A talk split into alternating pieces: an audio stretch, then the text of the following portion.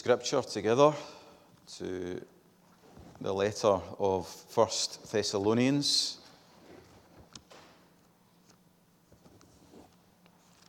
First Thessalonians chapter 1 and verse 1.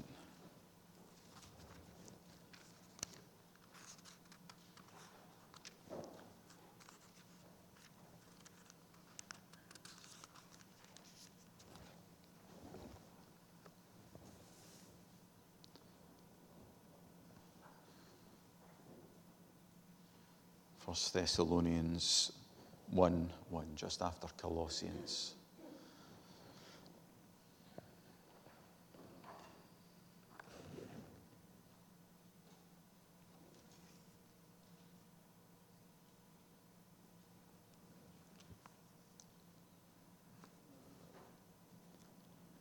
Paul, Silas, and Timothy to the church of the Thessalonians in God the Father and the Lord Jesus Christ. Grace and peace to you from God our Father and the Lord Jesus Christ. We always thank God for all of you, mentioning you in our prayers. We continually remember before our God and Father your work produced by faith, your labor prompted by love, and your endurance inspired by hope in our Lord Jesus Christ. For we know, brothers, loved by God, that He has chosen you because our gospel came to you not simply with words, but also with power, with the Holy Spirit and with deep conviction. You know how we lived among you for your sake. You became imitators of us and of the Lord in spite of severe suffering. You welcomed the message with the joy given by the Holy Spirit. And so you became a model to all the believers in Macedonia and Achaia.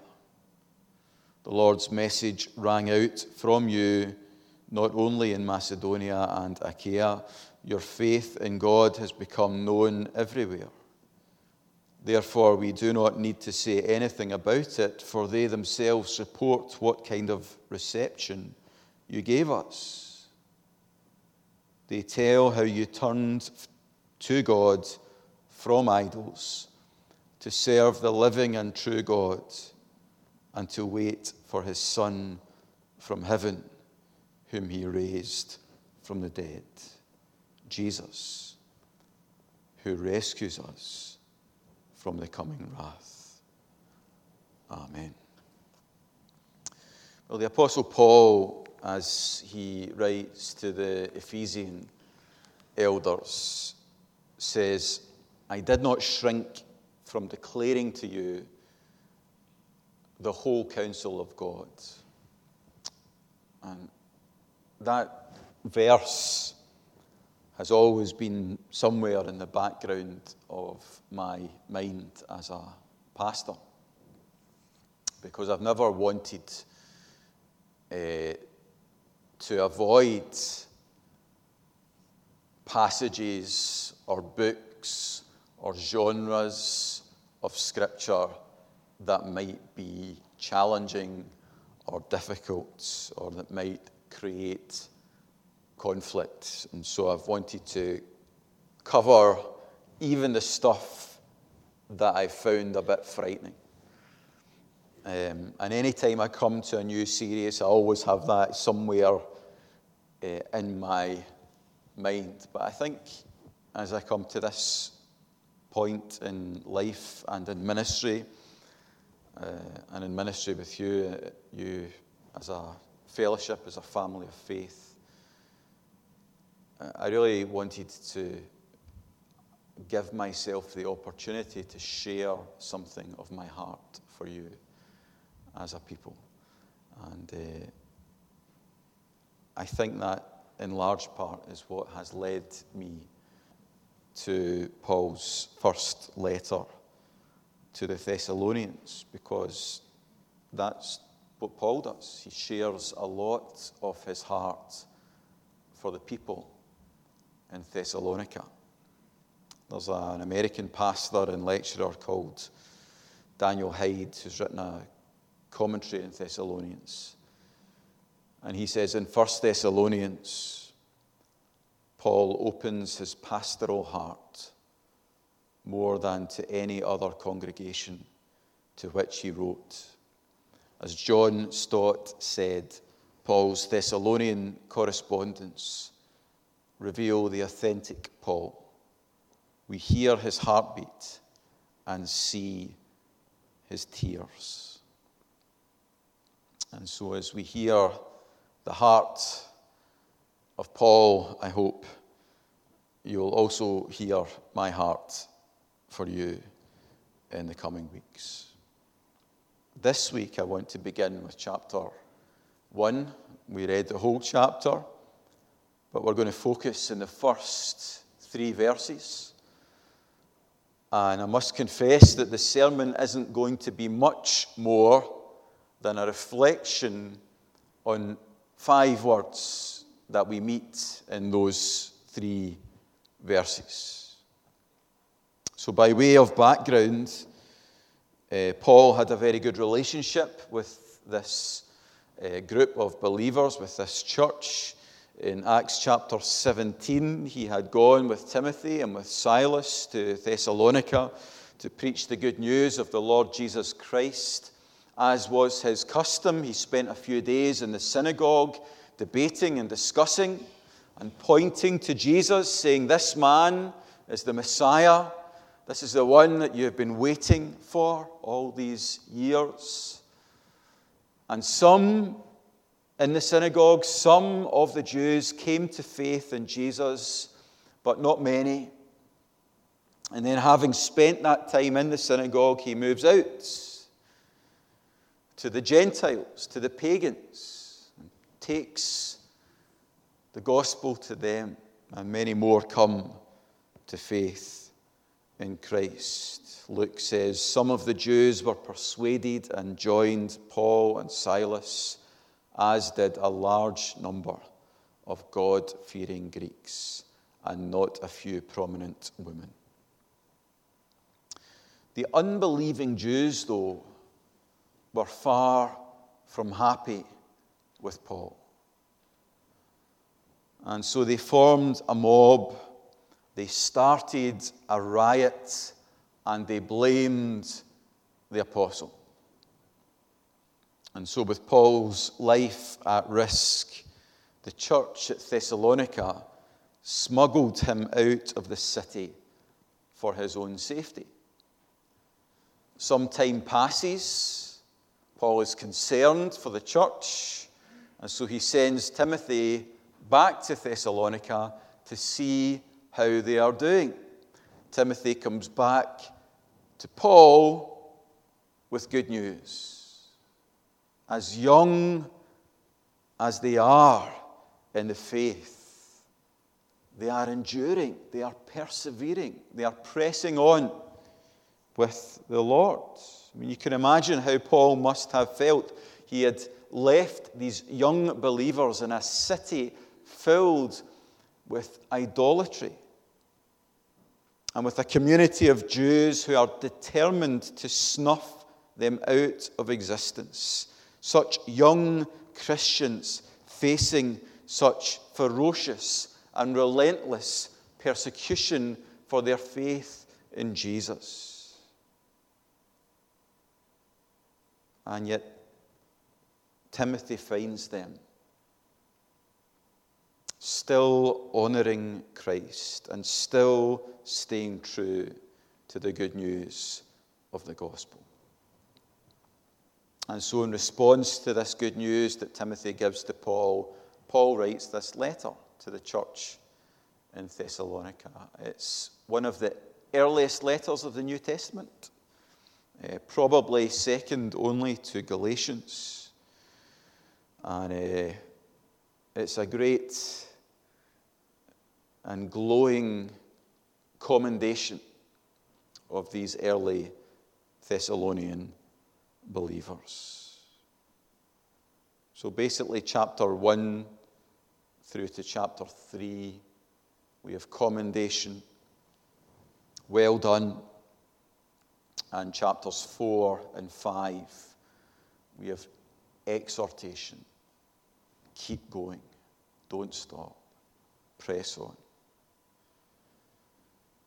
So, today, with that long uh, introduction done, we're going to look at these five words that we meet in the first few verses of the letter.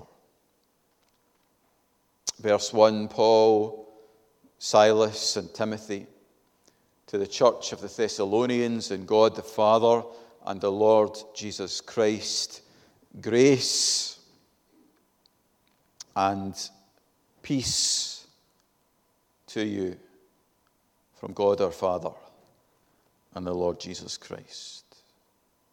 Grace and peace.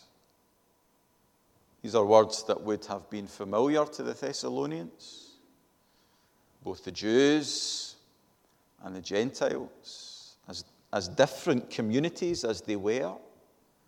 They would have been familiar with these words, grace and peace.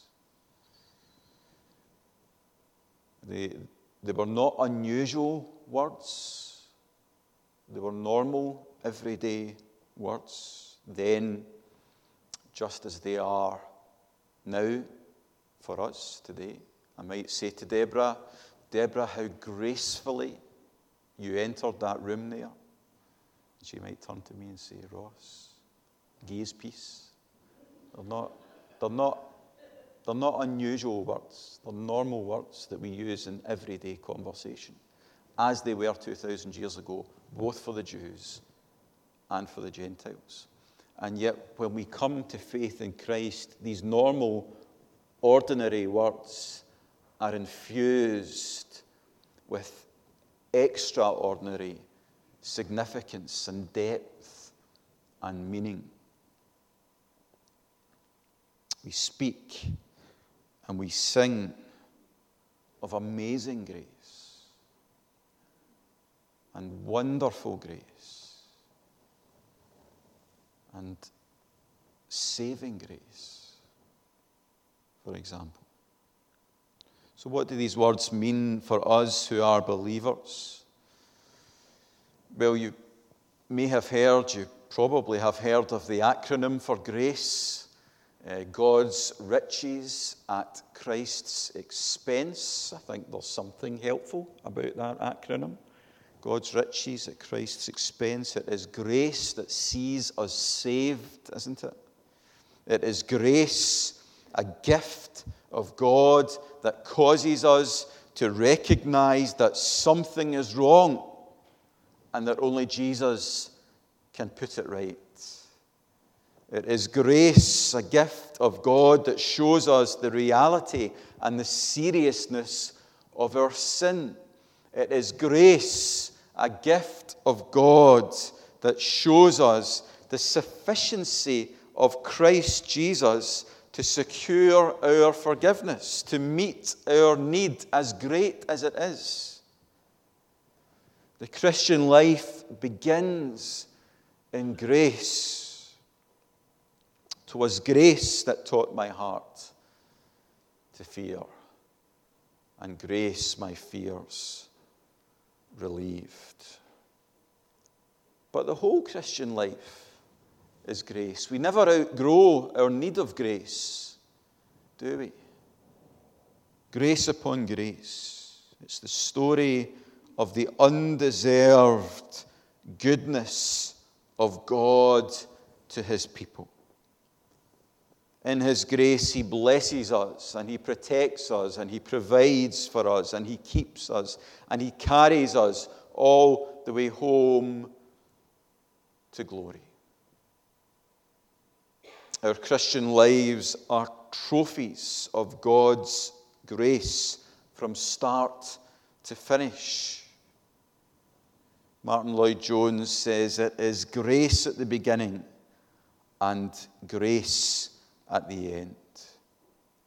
so that when you and I come to lie upon our deathbeds, the one thing that should comfort and help and strengthen us there is the thing that helped us in the beginning. Not what we have been, not what we have done, but the grace of God in Jesus Christ our Lord. The Christian life starts with grace, it must continue with grace, it ends with grace. Grace, wondrous grace. By the grace of God, I am what I am, yet not I, but the grace of God, which was with me. Paul writes to these believers Grace to you. And from this grace, peace. Grace leads to peace, doesn't it?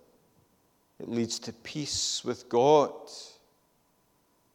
And peace with God leads to peace within. Because we've got nothing to fear anymore if we are at peace with God. If we are not at peace with God, then we've no real cause for peace within because we've got a lot to fear. But peace with God leads to peace within. And peace within ought to lead to peace in our relationships with others. We ought to be people of peace, men and women of peace. Not men and women who bring strife and conflict and tension, but men and women of peace because we have this peace within because we have peace with God. So I hope as we think about our relationships in the home, our relationships in the family, our relationships with our colleagues or with our peers, we are able to see that we are people of peace, as we ought to be in Christ.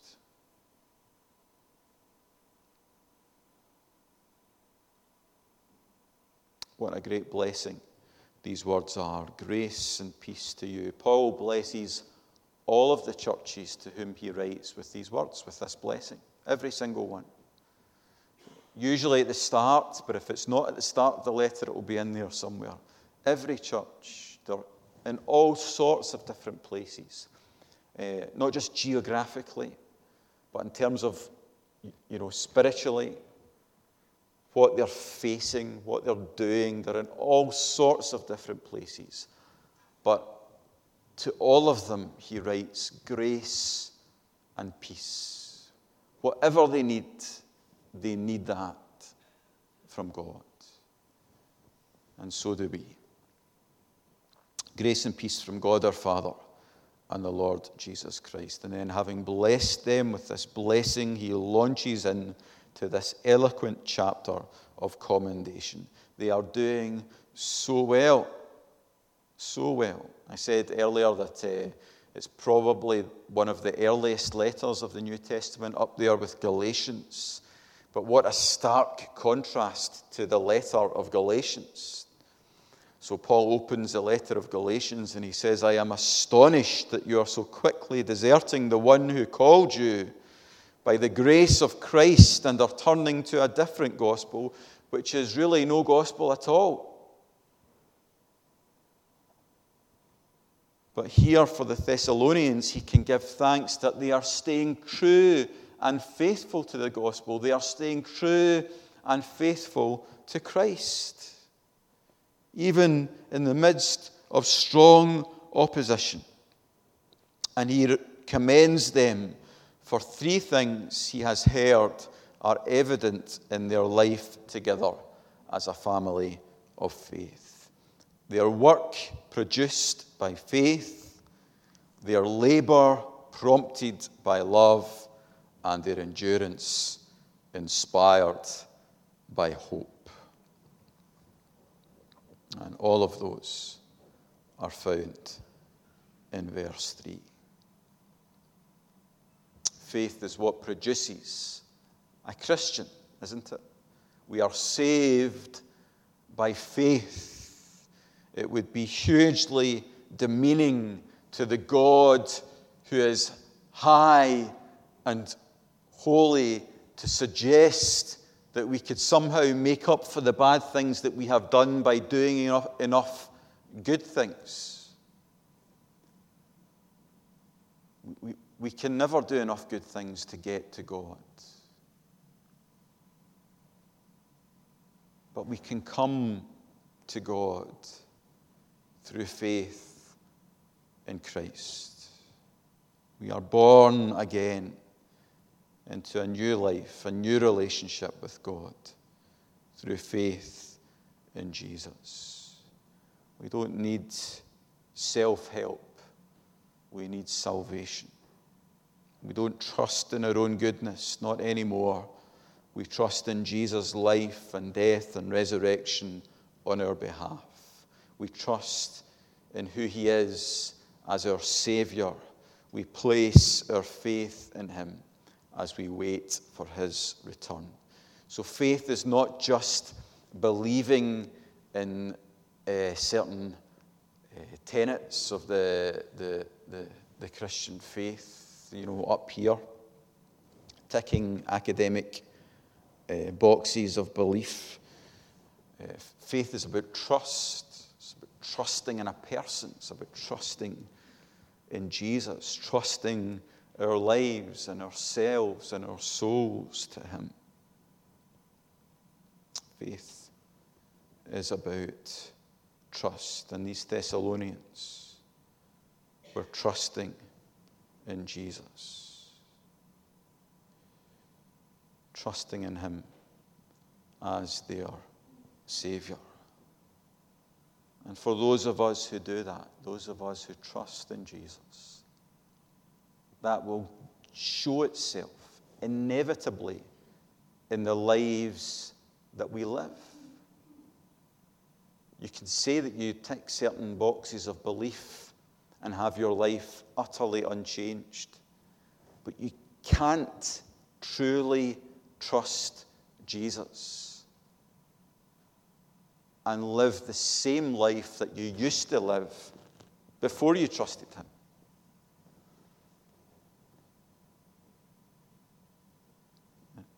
Our faith in Jesus will show itself by the lives that we live and the words that we speak and the way that we see the world around us. Our faith in Jesus will show itself by the lives that we don't live, by the words that we don't speak, and by the way that we don't see the world around us. So the Thessalonians were doing well, and Paul, who is many miles away, is able to give thanks to God for how well. And I pray that we would do well, that we would trust Jesus as he leads us to places of rest and refreshing and paths of righteousness for his name's sake. I pray that we would trust him when the great deceiver tries to tell us that same old lie that he has been telling from the beginning, that we would in some way be happier without trusting in God. That the Lord will not be faithful or that he will not be sufficient for us if we step out in obedience to us. Faith trusts in Jesus. Faith says, I have pledged my allegiance to him no matter what the cost. And I will not deny him by refusing to stand out from the crowd. That's what trust in Jesus is. It's not only faith that saves us from the wrath that is to come, though it is that. Paul says that in this chapter. Verse 10.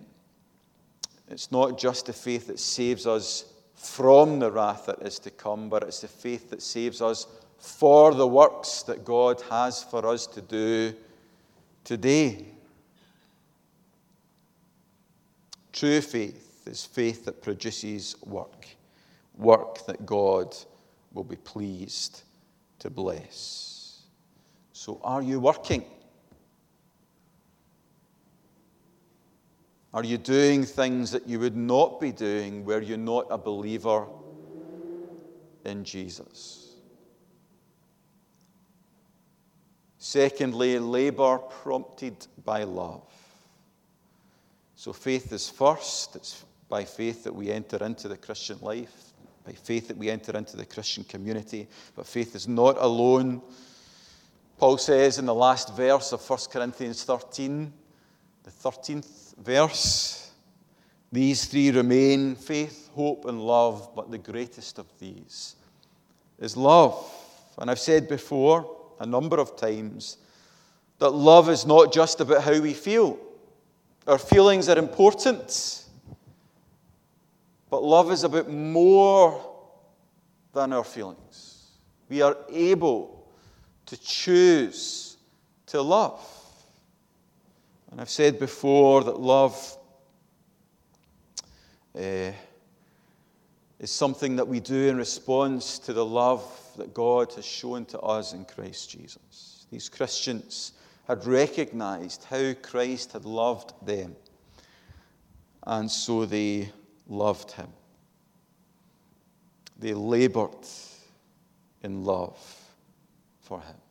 That, that word is a word that's, that's stronger than work. To labor is to toil, it is to struggle, even when it's hard, even when the wind is, is in your face, even when people are opposed to what you are doing, even when friends and family members and colleagues are trying to discourage you, trying to urge you to turn back to your old ways, when persecution is real and fierce and dangerous. They loved and so they labored. Look at the, the end of verse 6. In spite of severe suffering, you welcomed the message with joy given by the Holy Spirit, and so you became a model to all the believers in Macedonia and Achaia. They became an example for others to follow. Remember, it's quite a young church.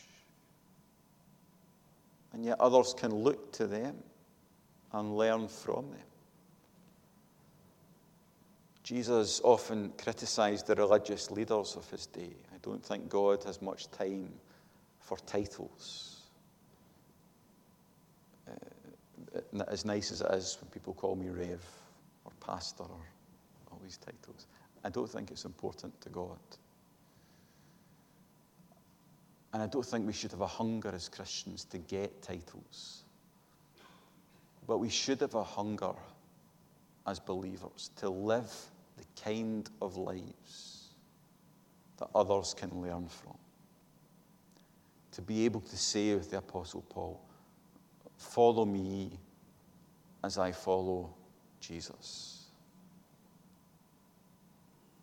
It's, a wonderful uh, tribute that Paul is able to give to these believers when he says that they became a model for others to follow. And we ought to hunger to be a model for others to follow. You ought to, to hunger to be those kind of disciples. Disciples who make disciples, who are leading others into greater maturity in the Lord Jesus Christ. To give ourselves to that is to give ourselves to something of eternal significance and weight and worth. We will never get there unless we learn to labor in love for our Lord. So, lastly, endurance inspired by hope. Speaking to the boys and girls earlier about singing, and I meant what I said. I didn't like singing when I was a wee boy. I didn't want to come to church because I thought there was too much singing. But now, looking back, I often think of the songs that I did sing as a wee boy in church. And uh, they're simple, but they're profound. And they're not just for children, they're for me today as a follower of Jesus. And one of those songs that we used to sing in Hillington Park Parish Church in the 1980s was This Little Light of Mine, I'm going to let it shine. Do you know that one? Yes. Well, in a hopeless world, we need to be those people who are shining for Jesus, who are showing that there is a hope to be found that will not be snuffed out by the harsh realities of life. Our hope is a living hope. It's a hope that will never die. Why? Because it's a hope placed in the one who has beaten death. It's a hope placed in the living Lord Jesus. And nothing speaks more loudly to the world of the truth of that which we believe than when they see us suffering the same things that they suffer, or even worse. And yet they recognize, even if they're reluctant to, they cannot help but recognize that we have a living hope within us which hasn't been snuffed out. This little light of mine, I'm going to let it shine. We are looking forward to his return. He will come again to make all things new.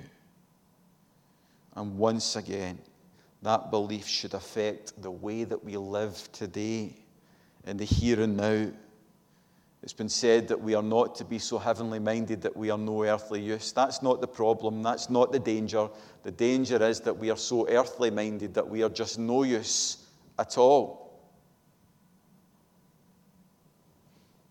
As we look to the hope that is ours, we will be able to carry a peace and a joy in all circumstances that points to the reality of Jesus' presence with us. We will be more and more like Paul and Silas as they sang in prison. That dark, dingy cell became a place of worship and of joy or like Stephen as he was stoned, as he experienced that horrific, unimaginable death, he seemed to be filled again with a peace and with a love in the face of such anger and such hate.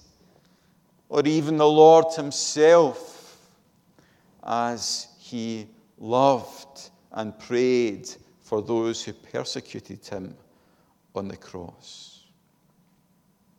The Thessalonians were enduring, they were persevering because of the hope that they had found in Christ Jesus, their Lord. They were laboring in love for the Lord, and they were working as a result of their trust, their faith, their allegiance to Jesus as Lord and Savior. May we follow their example in our day in this town, in this nation, and in this generation to the glory of his great name. Amen. Well, we stand together.